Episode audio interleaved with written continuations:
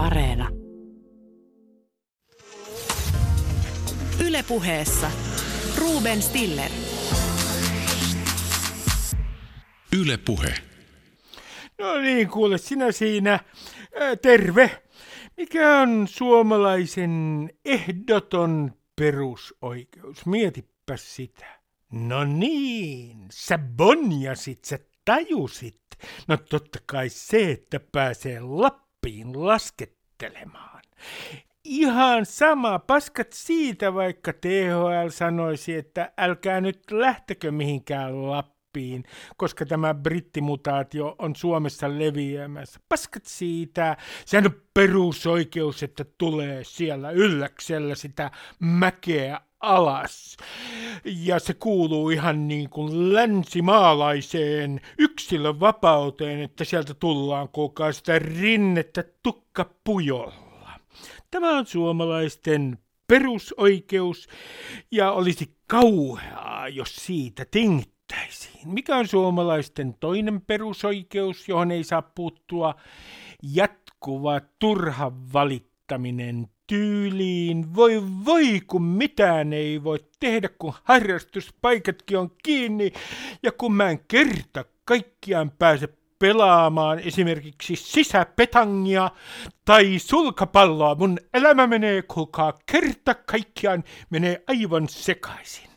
Ää, olen, minun täytyy sanoa, ollut koko viikon, koska olen sitä erittäin huonolla tuulella, siis helvetin huonolla tuulella, koska minä en jaksa kuunnella tätä jatkuvaa valitusta, enkä niiden hyvien ihmisten tätä uutta kliseetä, että nuoret kärsivät, nuoret kärsivät, nuoret eivät pääse harrastuspaikoille.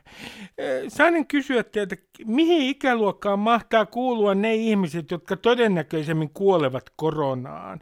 Eikö kannattaisi niin kuin, tuntea hieman enemmän sympatiaa heitä kohtaan? Ja onko nyt niin, että jos tämä maa esimerkiksi menee kunnon lockdowniin vaikka kolmeksi neljäksi viikoksi, niin koko Suomen nuorison tulevaisuus on tuhottu. Ää, argumentti tietysti kuuluu seuraavasti, että ää, me näemme vasta pitkän ajan kuluttua, miten tämä ää, ää, korona on vaikuttanut tähän meidän nuoreen sukupolveen. No niin, aivan varmasti, mutta meillähän on mahdollisuuksia korjata asioita ja tulevaisuuteen on pitkä matka, mutta ihmiset kuolevat lyhyellä tähtäimellä. Ymmärsittekö? No niin, on aivan totta. Minä olen ollut huonolla tuulella ja olen edelleen, mutta ehkä tässä kuulkaa, tässä ohjelma-aikana niin äh, tuuleni paranee, koska meillä on haasteltavia, jotka kertovat mielenkiintoisia juttuja. Tehän tiedätte, että pääkaupunkiseutu ja ennen kaikkea hänen majesteettinsa Jan Vapaavuori on ottanut yhteen Sanna Marinin ja Krista Kiurun kanssa muun muassa koronarajoituksista. Mistä tässä kiistassa on kysymys ja mitkä olisivat rationaalisia rajoituksia näin korona-aikana? Mistä se korona kaikkein todennäköisemmin tarttuu? Minä soitin Osmo Ode Soininvaaralle ja hän esittää oman käsityksensä ja oman analyysinsä.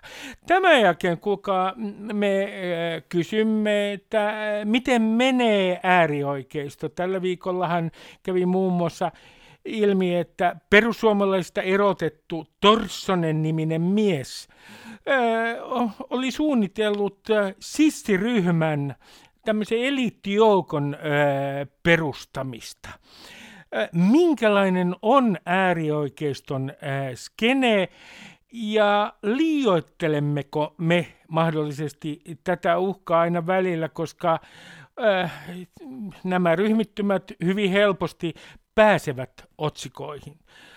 Tommi Kotonen on äärioikeistoa tutkinut tutkimuskoordinaattori ja hän kertoo meille mitä äärioikeiston skenellä, huomatkaa, käytän nuoriskieltä, skenellä oikein tapahtuu. Ja sitten kuulkaa, tuli mieleen ihan kaiken maailman natseista tämä ikuinen kysymys, että mm, onko ihminen ihmiselle susi, siis homo homini lupus, ää, ja minkälainen ennen kaikkea on yksinäinen susi. Ää, soitin mm, tutkimusprofessori Ilpo Kojolalle, joka kertoo, millaisia ovat yksinäiset sudet. Hän on tutkinut susia. Tervetuloa, kuulkaa. Meillä on susiasia, meillä on kaikkea muuta asiaa. Sushia meillä ei ole. Huomatkaa tämä hauska sanaleikki. Tervetuloa mukaan! Ylepuheessa Ruben Stiller. Yle Puhe. Osa yksi. Jan Vapaavuori vastaan Sanna Marin. Jan Vapaavuori vastaan Krista Kiuru. Onko korona-arvovalta kysymys? Osmo Soinivaara analysoi kiistoja ja rajoituksia. Osmo Soinivaara, kun me tehdään tätä haastattelua, niin Uudellamaalla ollaan varmaankin siirtymässä tasolle kaksi, siis tulee lisää rajoituksia. Lopullista päätöstä ei vielä nyt aamulla, kun tätä teemme ole tehty. Brittivirus leviää ja kerrotaan esimerkiksi Helsingistä, että äh, saatetaan laittaa myös yksityisiä liikuntatiloja kiinni. Samaan aikaan meidän pääministeri Sanna Marin on todennut, että pääkaupunkiseudun päätökset vaarantavat epidemiatilanteen. Mitä mieltä sinä olet tästä pääkaupunkiseudun ja hallituksen välisestä matsista? No on sitä ollut vähän tuskallista katsoa, koska olen toisaalta päättäjänä pääkaupunkiseudulla ja olen toisaalta itsekin ollut joskus peruspalveluministeri ja, ja tuota, kumpikaan ei käytä tässä oikein argumentteja, vaan siitä, tämä on tämmöinen kukkotappelu, että kuka pää, määrää.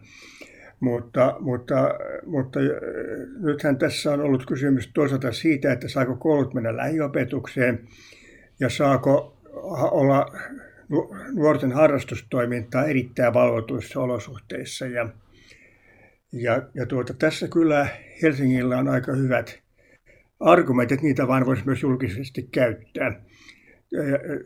Lähiopetuksen osalta argumentti on se, että kun on tutkittu nuorten saamia tartuntia, kyllä nuoret on saanut tartuntia, mutta niitä, on, niitä ovat lähiopetuksessa ja etäopetuksessa saaneet ihan yhtä paljon. Koska silloin kun nuori ei ole lähiopetuksessa, niin ei se missään, missään komerossa kuitenkaan ole. Mm. Ja, ja, ja nuorten valvomattomat harrastukset on kyllä pahempia kuin nämä valvotut harrastukset. Ja, ja tässä on semmoinen tavallaan niin kuin peruspalveluministerille semmoinen harhakuva, että, että jotenkin semmoinen toimin, tartunta, joka on saatu yhteiskunnan järjestämässä toiminnassa, olisi jotenkin pahempi kuin semmoinen ta- tartunta, joka on saatu noin muualta. Ja, ja, ja, ja että vaikuttaa siltä, että tämä koulujen etäopetus on lähes hyödytöntä, samalla kun sen, sen sosiaaliset haitat on erittäin pahoja. Ja Helsingissä nuoriso kyllä oireilee aika ikävästi, jopa yksi aika ikävä murhakin on saatu aikaan tässä yhteydessä. Ja, ja, ja tuota, et, et kyllä, kyllä nämä haitat siitä, että halutaan tehdä toimia, olkoon ne tehokkaita tai tehottomia, kunhan ne vaan on mahdollisimman kipeän olosia, niin se, se politiikka ei tunnu minusta järkevältä. Onko äh, nyt tilanne kuitenkin muuttumassa merkittävästi, koska nyt kun brittiversio leviää, niin, niin meillähän on joka tapauksessa, siitä on kaikki merkit mentävä kovempiin rajoituksiin. On, on kyllä mentävä, mutta, mutta tuota, emme kyllä suostu, suostu niin nuorten harrastuksista keskustelemaan niin kauan kuin karaokebaarit saa pitää, saa pitää auki. Että et, et kyllä tässä tämä järjestys ja, ja, ja hallituksessa oli erittäin tärkeää, että ihmiset pääsevät Lappiin kännäämään tuota hiihtoloman ajaksi, niin en, en, en, en, en, en, en, en, en mä kyllä tätä ymmärrä.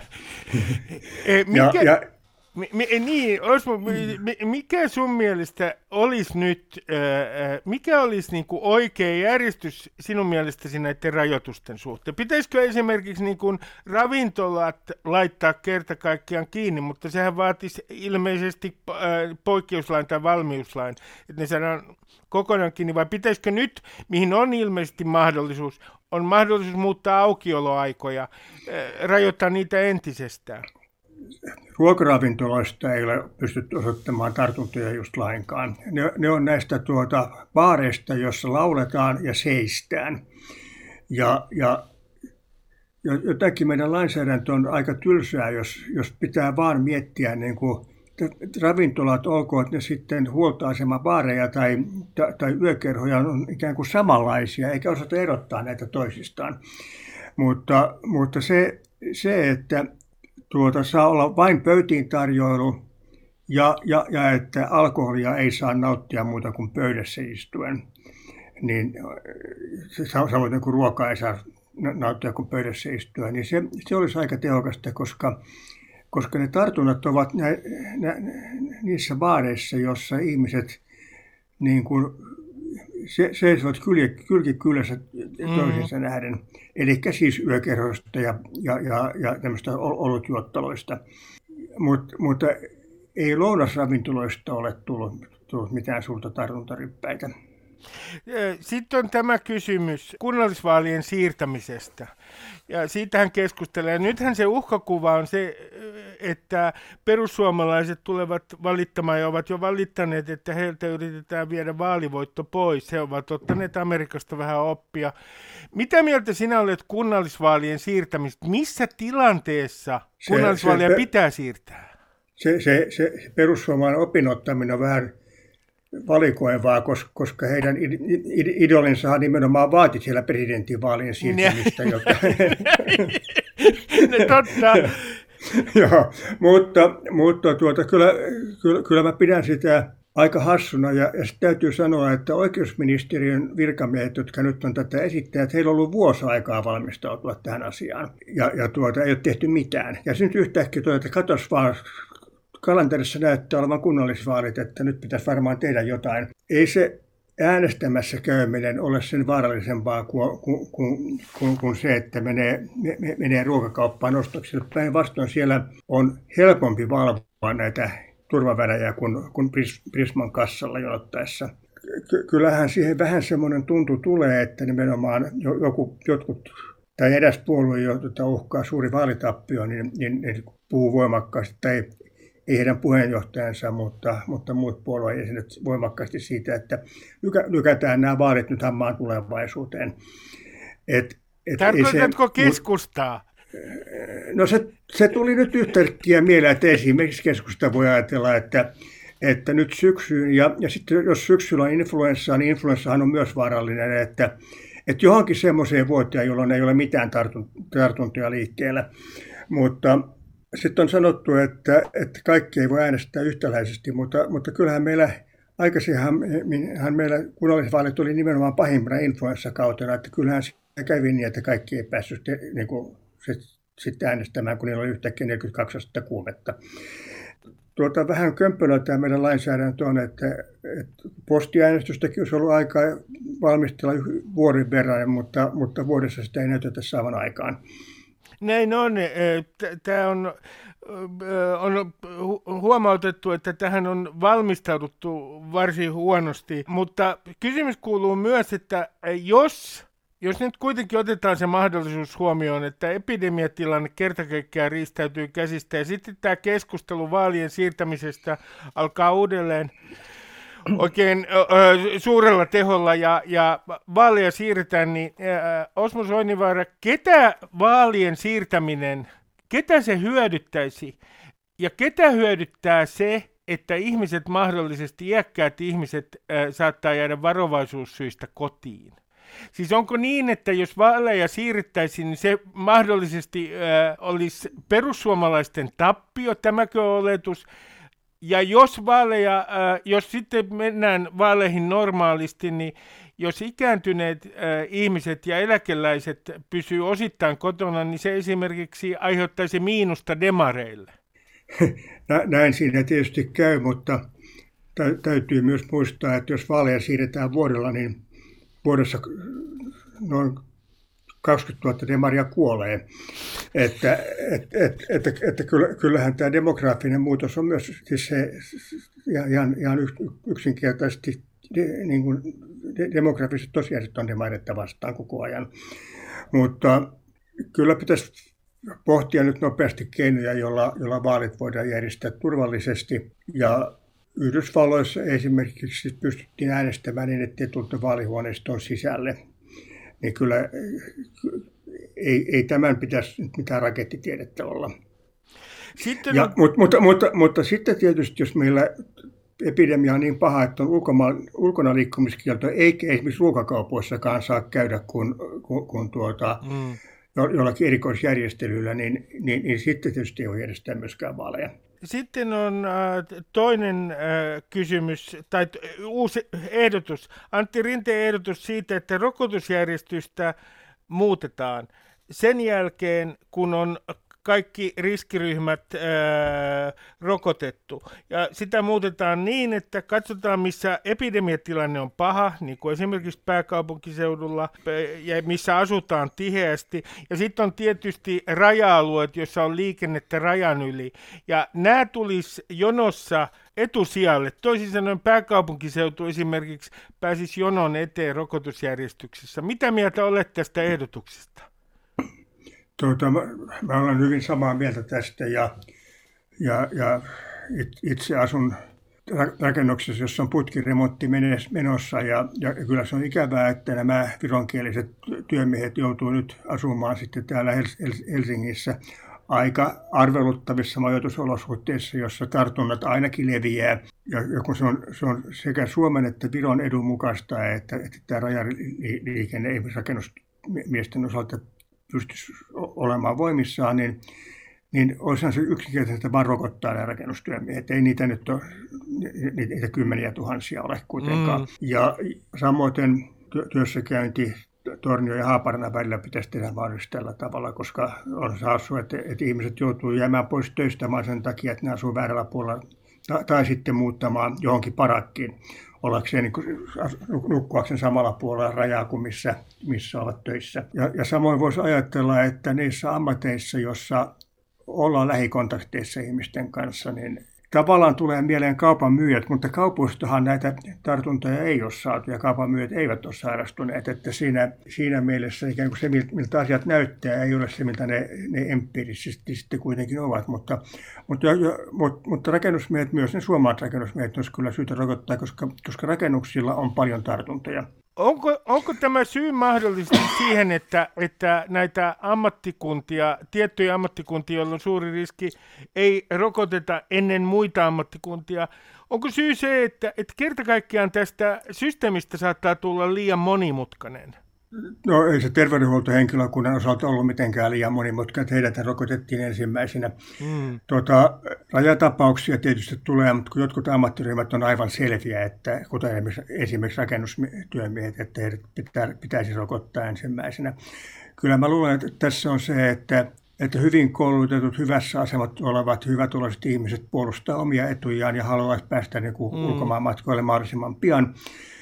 Terveydelliset syyt puoltaisi sitä, että, että tätä lä- lähityötä tekevät yleensä vähän pienipalkkaisemmat ja huonommin koulutut olisivat tässä järjestyksessä ensimmäisenä. Jos äh, rokotusjärjestys olisi ideaali, siis aivan ihanteellinen, ja me elettäisiin parhaassa mahdollisessa maailmassa, niin silloinhan tehtäisiin esimerkiksi niin, kuten WHO, mm-hmm. kansainvälinen terveysjärjestö, on ehdottanut, että, että yritettäisiin koko maailmassa ensiksi rokottaa riskiryhmät. No tämähän ei tule tietystikään toteutumaan, koska joka tapauksessa valtiot käyttäytyy nationalistisesti ja on ihan selvää, että rokotusnationalismi on realiteetti. Mikä sun mielestä olisi parhaassa mahdollisessa maailmassa ihanteellinen rokotusjärjestys Suomen kannalta ja globaalisti? No tietysti jos ajattelemme, niin kuin, että mitä, mitä tämä terveysvaikutuksia tällä epidemialla on, niin silloin pitäisi rokottaa ne alueet, joissa tartuntoja on paljon. Emme me Ebola-rokotettakaan jää tasaisesti maailmaa, vaan ennen kaikkea siellä, missä Ebola esiintyy. Mm. Mutta ja, ja silloin ehkä Suomi ei olisi ihan kärjessä, koska, koska onhan, onhan tämä tartuntatilanne muissa maissa paljon pahempi mutta silloin myös Suomen sisällä kävisi niin, että ne alueet, joissa tartuntoja on paljon ja jossa asutaan tiheästi, niin, niin, niin tuota, olisivat ennen, ennen niitä alueita, joissa tartuntoja ei ole just lainkaan. Osmo Soininvaara, vielä viimeinen kysymys, että äh, koska sinä oletat, että me olemme palanneet äh, äh, normaaliin? No tuota kohtalaisen normaaliin päästään varmaan ensi syksynä, jolloin, jolloin niin suurin osa työikäisestä väestöstäkin on saanut ainakin sen ensimmäisen piikin, joka näyttäisi suojaavan aika hyvin.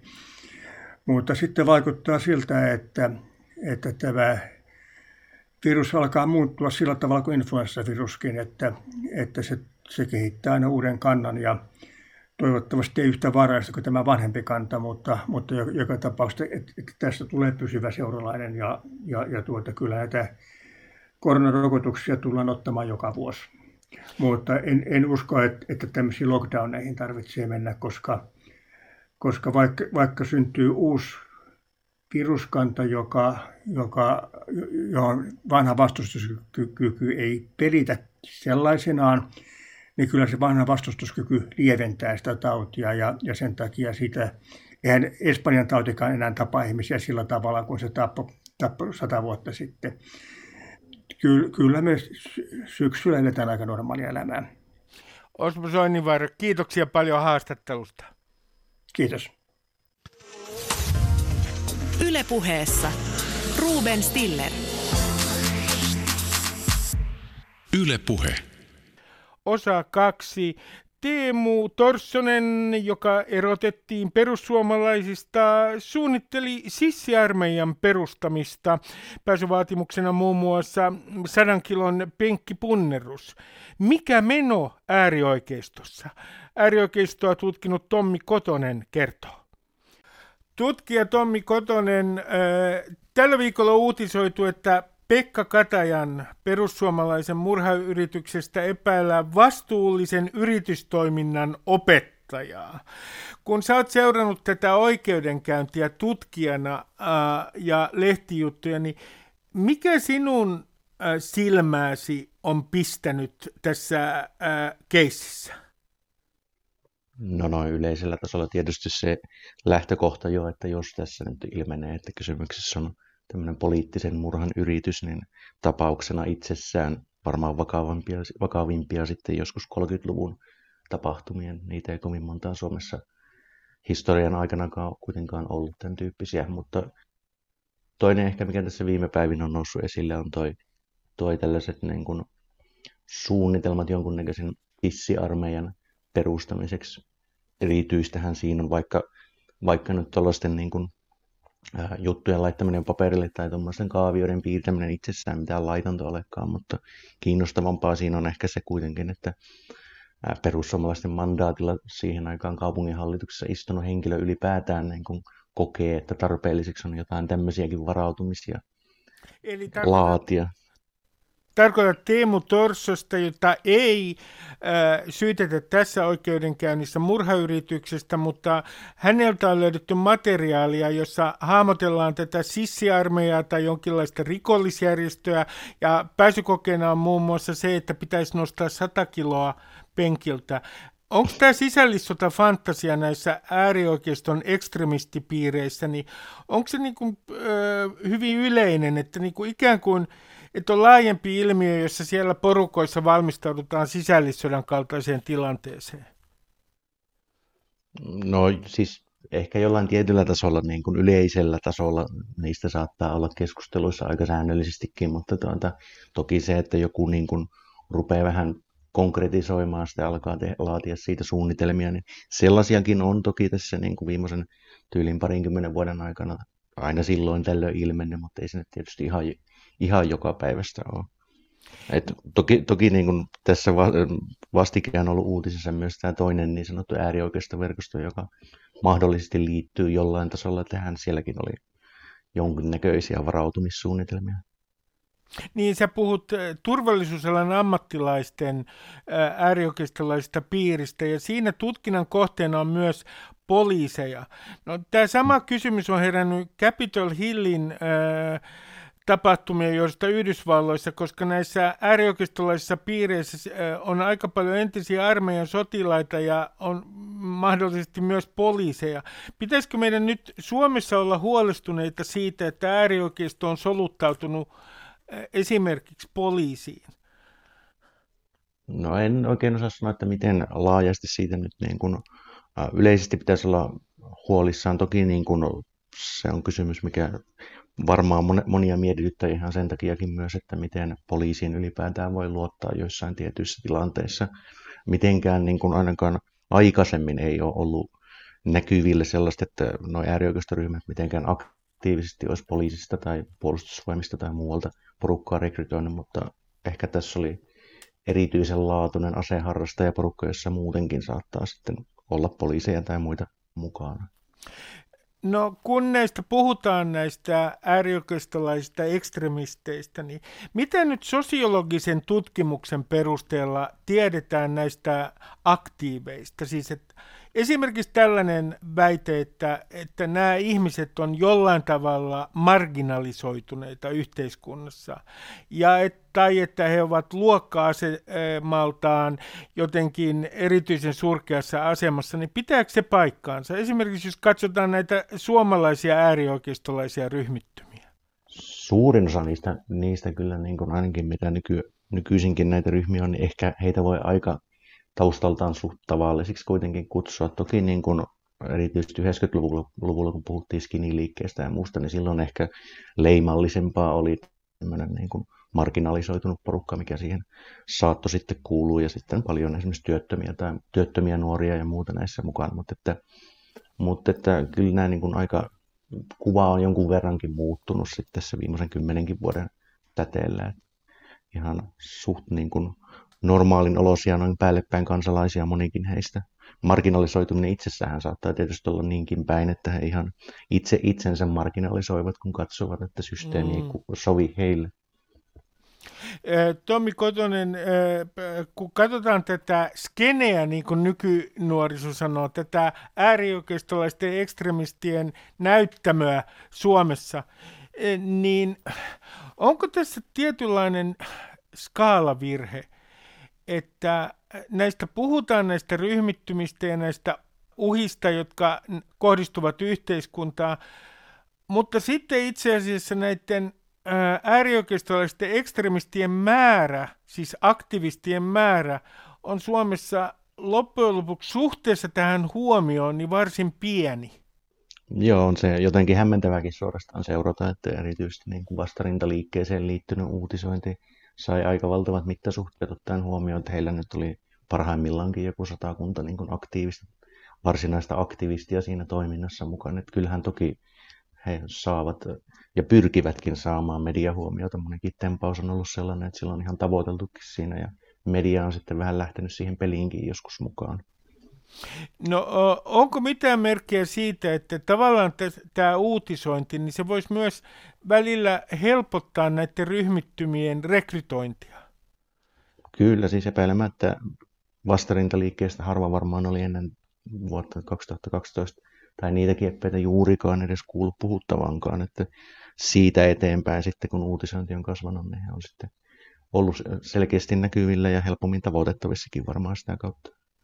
No miten tämä väite siitä, että näitä ryhmittymiä ei kannata kieltää lailla sen takia, että ne menevät maan alle ja silloin niitä on vaikeampi kontrolloida, niin päteekö tämä argumentti?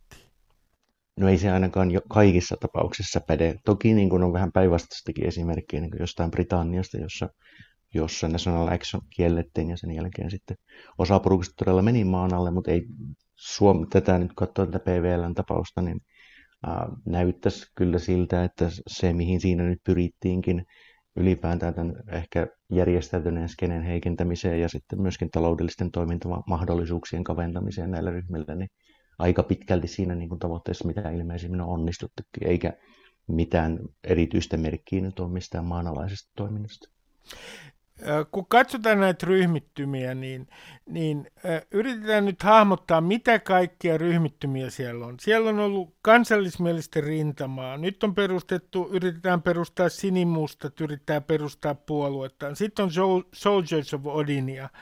No, pohjoismainen vastarintaliike, se on kielletty. Mikä nyt on siellä äärioikeiston näyttämöllä merkittävin ryhmä tällä hetkellä?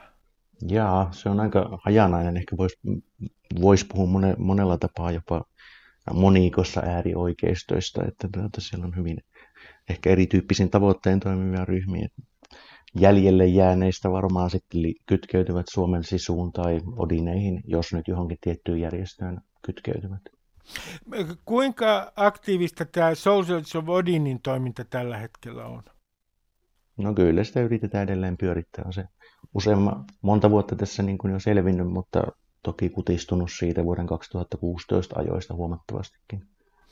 No entäs sinimustat? Nyt äh, uskotko, että heillä on realistisia mahdollisuuksia jollain tavalla koota tätä äärioikeistoa siipiensä suojaan? No osalle varmaan se näyttäytyy vähän turhankin radikaalilta ja osa, osaa häiritsee se, että siellä puhutaan rotukysymyksistä ja muista, että tuskin siitä niin kuin semmoinen ehkä, ehkä nyt sen kaikkein äärimmäisimmän siiven tuen tulevat saamaan, mutta varmaan monille, monille vähän liian hapokasta toimintaa kuitenkin. Jos me katsotaan tätä ihan äh, numeroita, ja katsotaan tämän äärioikeiston äh, aktivistien lukumäärä, niin mi- mikä on nyt arvio, kuinka paljon täällä on nimenomaan äärioikeistolaisia aktivisteja, siis ekstremistejä? No, mitään virallista arvioakaan missään ei olemassakaan siitä, mutta että lienee kuitenkin niin, että puhutaan korkeintaan muutamista sadoista toimijoista, jotka todella tekeekin jotain muutakin kuin on pelkästään sitten jossain sosiaalisessa mediassa mukana. Ja sitten puhutaan hangaround-jäsenistä. Onko mitään arviota siitä, kuinka paljon näitä hangaround-jäseniä on? Että jos meillä on tämä tietty määrä aktivisteja, niin mikä, se, mikä on se suhdeluku suhteessa hangaround-jäseniin? Ja tietysti aina vähän hyvä kysymys, että mihin se raja vedetään. Että jos sosiaalisia verkostoja tai sosiaalista mediaa katsotaan, niin olihan esimerkiksi Odineella taisi olla 50 000 seuraajaa Facebookissa parhaimmillaan. että tietysti niin kuin sitten puhutaan jo isommasta potentiaalista tavallaan toimijoita, että mitkä nyt sitten jossain tilanteessa mahdollisesti voisi ryhtyä tekemään jotain vähän konkreettisempaakin asian puolesta. No Tomi Kotonen, kun tästä nyt puhutaan tästä, että, että millä tavalla äärioikeisto uhkaa meidän yhteiskuntaa tällä hetkellä, niin mikä on sun arvio tutkijana? Onko tämä rekrytointi nyt jotenkin kovemmassa vauhdissa vai onko tämä itse asiassa tämä äärioikeistolaisten ryhmittymien tulevaisuus pikemminkin hiipuvaa? Onko, siitä mitä, onko mitään selvää suuntaa? No kyllähän suunta on aika selvä ollut tuosta vuodesta 2015-2016 eteenpäin, että tällä hetkellä ei ole niin kuin sellaista ehkä yhtä, yhtä niin kuin pakolaiskriisin tyyppistä yhtä tekijää, mikä saisi väen virtaamaan näihin ryhmiin, että kyllä siitä, niistä ajoista on tultu selvästi alaspäin, erityisesti jos puhutaan jostain järjestäytyneistä ryhmistä. Nämä kansainvälisesti usein nämä ryhmittymät nykyään verkostoituneita. Kun ne on verkostoituneita kansainvälisesti, niin mitkä nyt on niitä alustoja, joissa nämä nämä ryhmittymät oikein kohtaa? Siis mi- mihin suomalaiset äärioikeistolaiset, mihin verkostoihin ne ovat maailmalla yhteydessä? No varmaan keske- keskeisin tällä hetkellä on use- useille toimille ainakin, jos puhutaan jälleen militanteisemmasta siivestä, niin tuo viestipalvelu Telegramin erilaiset ryhmät sinne niin kun syntyy pilviä pimeä jatkuvasti uusia erilaisia yhteenliittymiä, jotka sitten saattavat hyvinkin käyttää hyvinkin radikaalia kieltä ja yllyttää jopa ihmisiä terroritekoihin. Näissäkin ryhmissä näyttää olevan suomalaisia jonkun verran. Onko, kun katsoo tätä tämän viikon otsikoita ja tätä oikeudenkäyntiä, niin miten itse arvioit, että onko jollain tavalla kynnys väkivallan käyttä, käyttämiseen, onko se alentunut? Voidaanko nyt tehdä esimerkiksi tämän Pekka Kataja, äh, Katajan kohdistuneen äh, murhayrityksen perusteella sellainen johtopäätös, että äärioikeistolaisissa piireissä niin jollain tavalla herkemmin tartutaan väkivaltaan kuin aikaisemmin, että tässä on tapahtunut jonkinlainen selvä muutos, vai pitäisikö tätä katsoa nimenomaan vain yksityistapauksena? No vähän vaikea sanoa siitä Katajan tapauksesta tietysti, että minkälaiseksi se nyt loppujen lopuksi osoittautuu ja mitkä ne motiivit siellä nyt tarkemmin ottaen sitten on taustalla, mutta että äh, ehkä niin kuin jonkunnäköinen tyypillinenkin ilmiö on siinä vaiheessa, kun äh, kannatus tai väkipohja niin kuin kapenee. Että tuota, siinä vaiheessa sitten saattaa jäädä ne radikaalimmat ainekset näihin verkostoihin mukaan ja saatetaan yksissä tuumi sitten miettiä, miettiä vähän ää, erinäköisiä pidemmälle meneviäkin skenaarioita. Että jonkunnäköinen niin kuin retoriikan kärjistyminen on kyllä niin kuin havaittavissa. No kun siellä äärioikeistolaisella näyttämöllä, siellähän on ideologisia eroja. Esimerkiksi kielletty pohjoismainen vastarintaliike, niin sehän on jo tämmöistä rajat ylittävää valtiota, jossa tietenkin on valkoinen arjalainen ylivalta.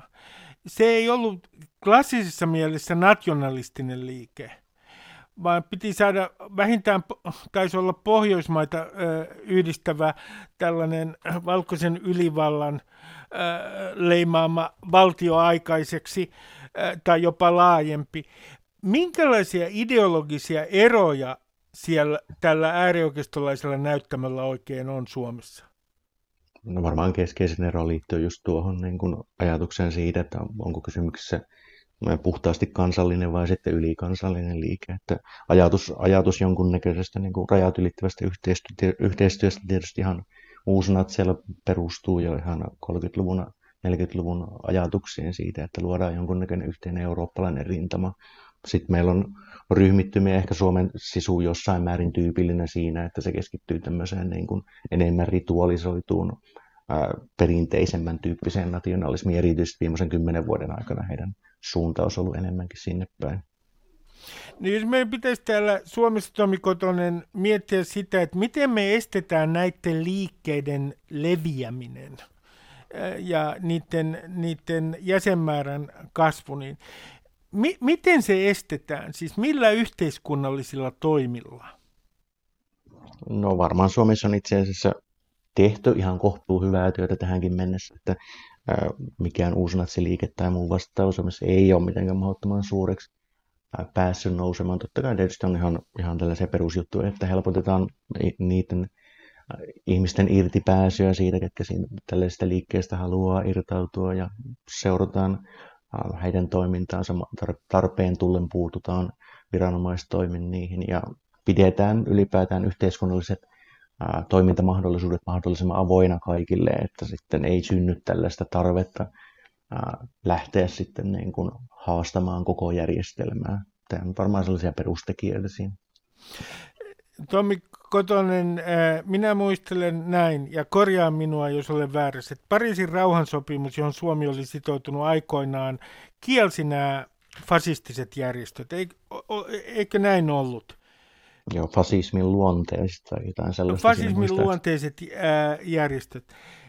Mitä sanoisit tällaista asiasta, että me kerta kaikkiaan palattaisiin Pariisin rauhansopimuksen aikaan, joka esimerkiksi 70-luvulla kielsi nämä järjestöt, ja kiellettäisiin fasismin luonteiset järjestöt lailla.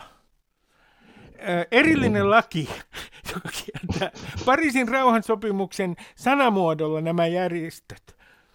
Jaa voi, voipi olla niin kuin sen näki siinä kylmän, kylmän sodan aikanakin, että kyllä niitä ryhmittymiä, ryhmittymiä siitä huolimatta syntyy, että ei se niin kuin, ää, mistään katukuvasta ehkä saattaa jossain määrin niitä poistaa, mutta että aatetta nyt itsessään on aika hankala lähteä mitenkään laittomaksi julistamaan. Tommi Kotonen, kiitoksia haastattelusta. Jep, kiitoksia. Ylepuheessa Ruben Stiller. Yle Puhe. Osa kolme. Niin, millainen on yksinäinen susi? Jos sanomme, että homo homini lupus, ihminen on ihmiselle susi, niin minkälainen se susi oikein on? Tutkimusprofessori Ilpo Kojola.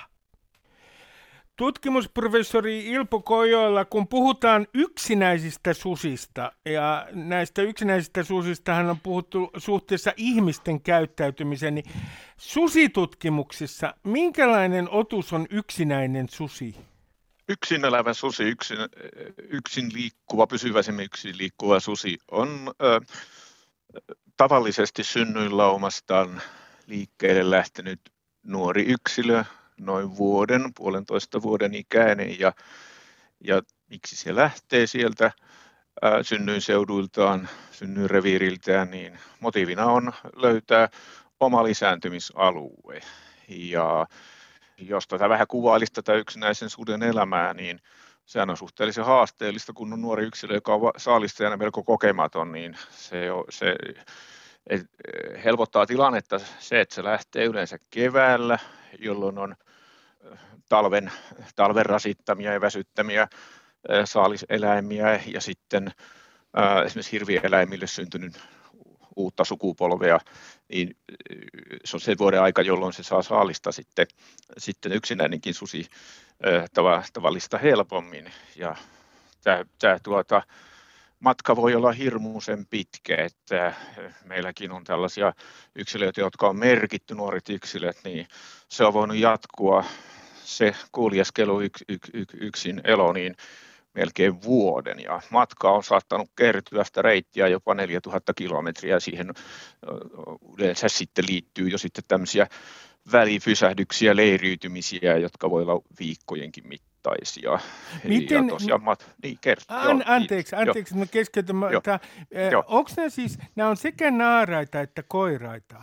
Täsmälleen, joo. Siinä ei ole, siinä ei ole iso ero. E, e, e, tuota, ää, meillä aikoinaan semmoiset, kun 60-luvulla oli tilanne se, että meillä ei 70-luvulla meillä oli hyvin vähän, niin kuin, että 70-luvulla käytännössä juurikaan ollut omaa susikantaa, niin ne yksilöt, jotka Suomeen saapuivat, ne tulivat tietenkin tuolta itärajan takaa Venäjän puolelta, niin ne oli pääasiallisesti uroksia, mutta nyt kun me on seurattu näiden nuorten susien liikkumisia, niin uroksia ja välillä ei oikeastaan ole juurikaan eroa. Ja semmoinen maailmanennätystä hallitseva puhutaan nyt siitä etäisyydestä sieltä omasta sille uudelle alueelle, missä tämä susi on pariutunut, niin se on tämmöisen Norjasta, Norjasta Etelä-Norjasta tuonne Itä-Lappiin UK-puistoon vaeltaneella naarassudella noin 1100 kilometriä suora etäisyys.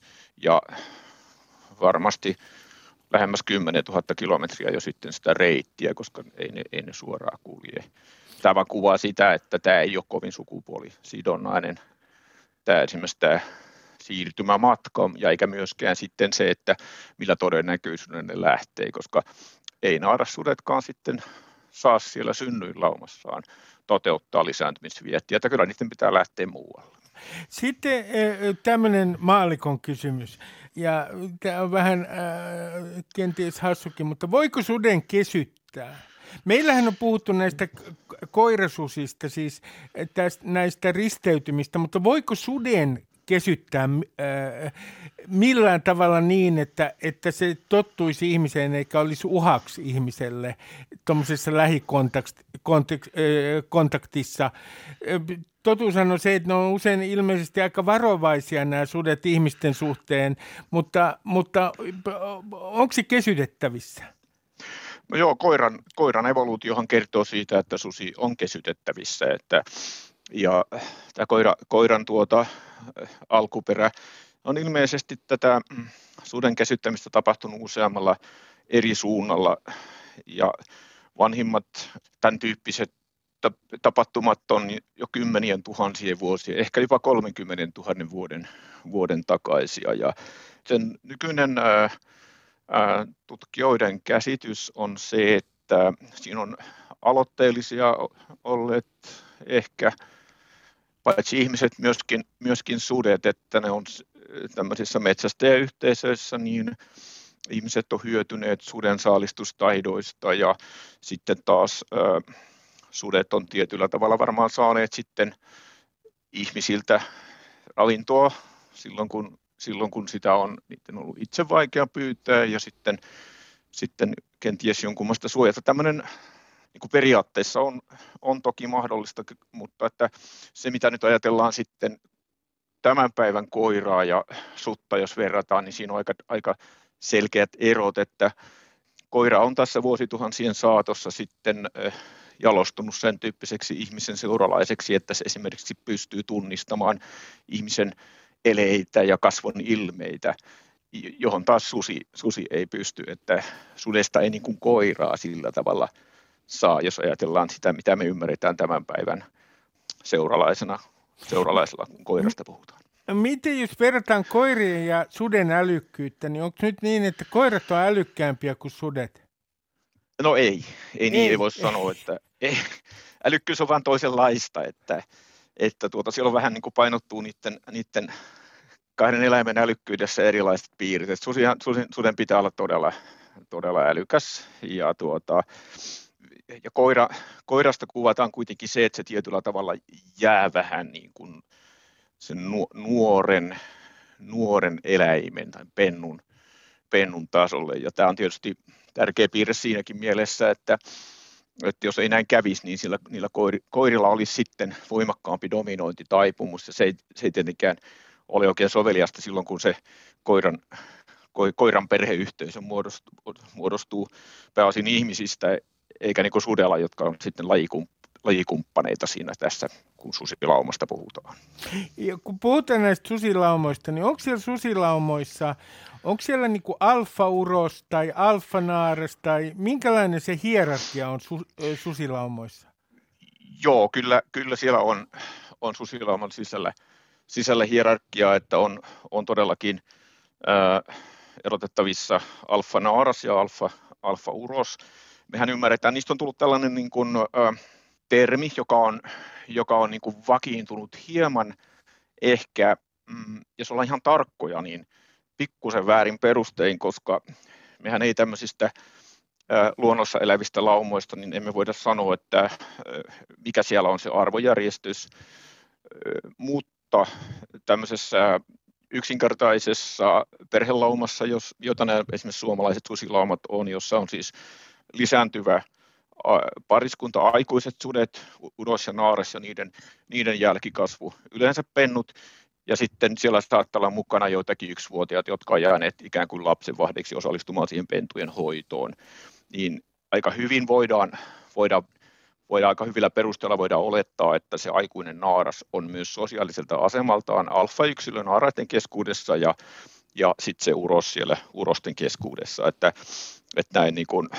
luultavasti on, mutta että sitten tämmöisissä tilanteissa, jos sillä oman rakenne on, on, on niin kuin monipuolisempi, niin siellä on, se ei välttämättä ole suoraviivainen ja lineaarinen se arvojärjestys ja hierarkia, vaan, vaan siellä voi olla vähän yllättäviäkin, yllättäviäkin tuota, äh, dominanssiasetelmia kahden yksilön, yksilön välillä. Nyt puhutaan tämmöisistä esimerkiksi Pohjois-Amerikassa tavatuista susilaumoista, vaikkapa Yellowstoneissa sen jälkeen, kun siellä sudet alkoi voimakkaasti lisääntyä, kun ne oli istutettu 95 vuoden jälkeen, niin siellä oli laumoja, joista oli yli 20 yksilöä ja useampia sukupolvia ja saattoi olla useampi naaraskin jopa tuottamassa pentuja, niin semmoisessa tilanteessa nämä sosiaaliset suhteet voi olla aika aika paljon monimutkaisempia kuin sitten näissä meikäläisissä susilaumoissa. No tämä on tietenkin tämä kysymys koko ajan ollut Suomen historiana esillä tästä äh, ihmisen ja suden välisestä suhteesta. Susi on ollut Suomessa tämmöinen myyttinen äh, eläin, voi sanoa niin kuin näin. Jos katsoo ihan näitä susien aiheuttamia kuolemia, niin kuuluisin tapaus on vuosilta 79-82, siis 1279 1282 Turun seuduilta, jossa mm, noin 22 lasta äh, menetti henkensä äh, suden ja ihmisen kohtaamisessa. Mun kysymys kuuluu näin, että, että mikä sinun mielestäsi, kun tämä on näin myyttinen eläin, niin mikä on yleisin väärin ymmärrys, mitä tulee susien käyttäytymiseen suhteessa ihmisiin?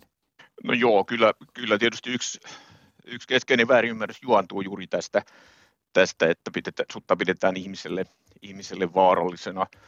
Ja äh, jossain poikkeustapauksissa näin näin voi ollakin, mutta tosiaankin kun ajatellaan sitä, että näistä tapauksista sieltä Turun seudulta on nyt 140 vuotta kulunut, niin, niin, ja, ja näitä tapauksia, jossa siis susi kohtaa ihmisen tänä päivänä, kun susia on 250-300 yksilöä meillä, niin niitä on todella, todella paljon. Ja suurimmaksi osaksi ne tapahtuu niin, että ihminen ei tule siitä kohtaamisesta koskaan mitään tietämään. Että mutta mut kyllähän sen tietenkin ymmärtää, että on suomalaiset 40 prosenttia ilmoittaa pelkäävänsä suutta ja meillä on, Meillä on Krimmiveljesten punahilkkasatu, mm. jossa tosin tietysti susi päätyy kaivoon loppujen lopuksi syötyä niitä Iso paha susi. Niin, mutta vanhassa 1600-luvun tarinassa, josta tämä, josta tämä on kehitelmä, tämä krimivelisten versio, niin siis punahilkkahan jää sitten sinne niin kuin suden, suden mahaan, että vaikka tässä nyt tietenkin tarinan opetus on se, että ei pidä alkaa vieraille puhumaan, kun metsässä kulkee tai kenellekään vieraille muutenkaan, mutta että mutta susia yleensä, siis totta kai tämäkin tarina vaikuttaa ihmisten alitajunnassa ja sitten mä tuossa muistelen, kun mä oon, että mitä, mitä mä olen susista oppinut pikkupoikana, niin esimerkiksi Verne Soderströmin maapallon eläinkuvastossa kuvataan sitä, että kun susilauma on saalistamassa, jos siihen yksinäinen ihminen osuu susilauman tielle, niin se on niin sanotusti tarkasti kuvattuna käden, käden käänteessä syöty. Mm. Ja sitten kuvataan, kuvataan sitten matkuita tuolta Venäjältä Siperiasta. No Siperia on tietysti kammottava paikka suomalaisten mielissä jo muutenkin, mutta siellä, että sudet voi ajaa näitä, näitä tuota, re, re, hevos, hevosvetoisia matkueita niin peninkulmakaupalla kymmeniä kilometriä ja sitten syödä ensin hevoset ja sitten ihmiset.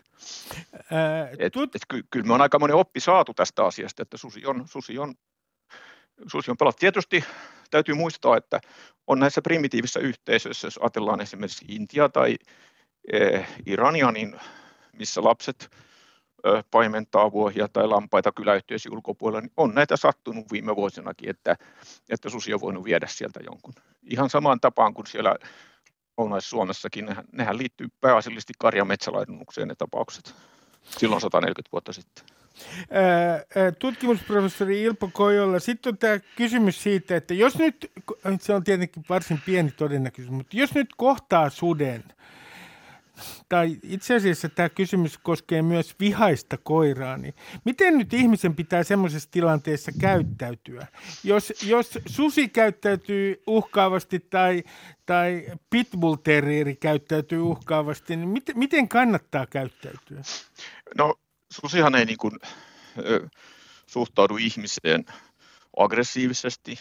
Jos sillä on niin kuin, ei-toivottuja, siis poikkeuksellisia motivaatioita, että se lähestyy ihmistä sillä lailla, että se, se, on, silloin, se on silloin saalistamassa. Ja sudella tämä aggressio liittyy tosiaan niin kuin tähän lajin sisäiseen kilpailuun, kilpailuun pääasiallisesti, ja johon, joka kohdistuu sitten jossain tilanteessa myöskin metsästyskoiriin. Mutta tota, ää, no, yleinen ohje on se, että, että tota, ää, tietysti täytyy seurata ja tulkita sitä suden käyttäytymistä, ymmärtää sitä suden aistimaailmaa myöskin, että, että susi esimerkiksi ei näe kovin tarkasti 30 metriä pitemmälle. Sillä on erinomainen hajuaisti, se on sata kertaa parempi kuin ihmisellä ja kuulo on tarkka, mutta, mutta sehän ei välttämättä kovalla tuulella esimerkiksi, jos tuuli käy sellaista suunnasta, että se saa hajua ihmisestä, niin voi tarkoittaa sitä, että se saattaa tulla aika lähellekin silloin, kun kun tuota, ihminen seisoo paikallaan. Et kannattaa tehdä tiettäväksi ainakin, että minä olen ihminen, niin ei, ei tule sitten turhan läheistä, läheistä kontaktia. Ja sitten jos sulla on, sulla on matkassa koira, niin saattaa olla, että se suden, suden ää, mielenkiinto kohdistuu, se koira vangitsee niin täysin, täysin sen suden mielenkiinnon, että se saattaa lähestyä, lähestyä sitten sitä ihmistä, joka, joka sen koira, koiran seurassa on, niin aika, aika lähellekin. Tämmöisiä asioita pitää tietenkin pitää mielessä. Ja sitten jos on tällaista piirrettä jossain susissa, että se toistuu ja, ja ihminen ei siitä huolimatta, että äh, tekee itsensä, itsensä niin kuin, äh, pelottavaksi, uh, uh, uhkaavaksi suden silmissä, niin ei, ei saa toivottua vaikutusta aikaiseksi, niin sitten tietenkin on aktiivisten toimenpiteiden aika.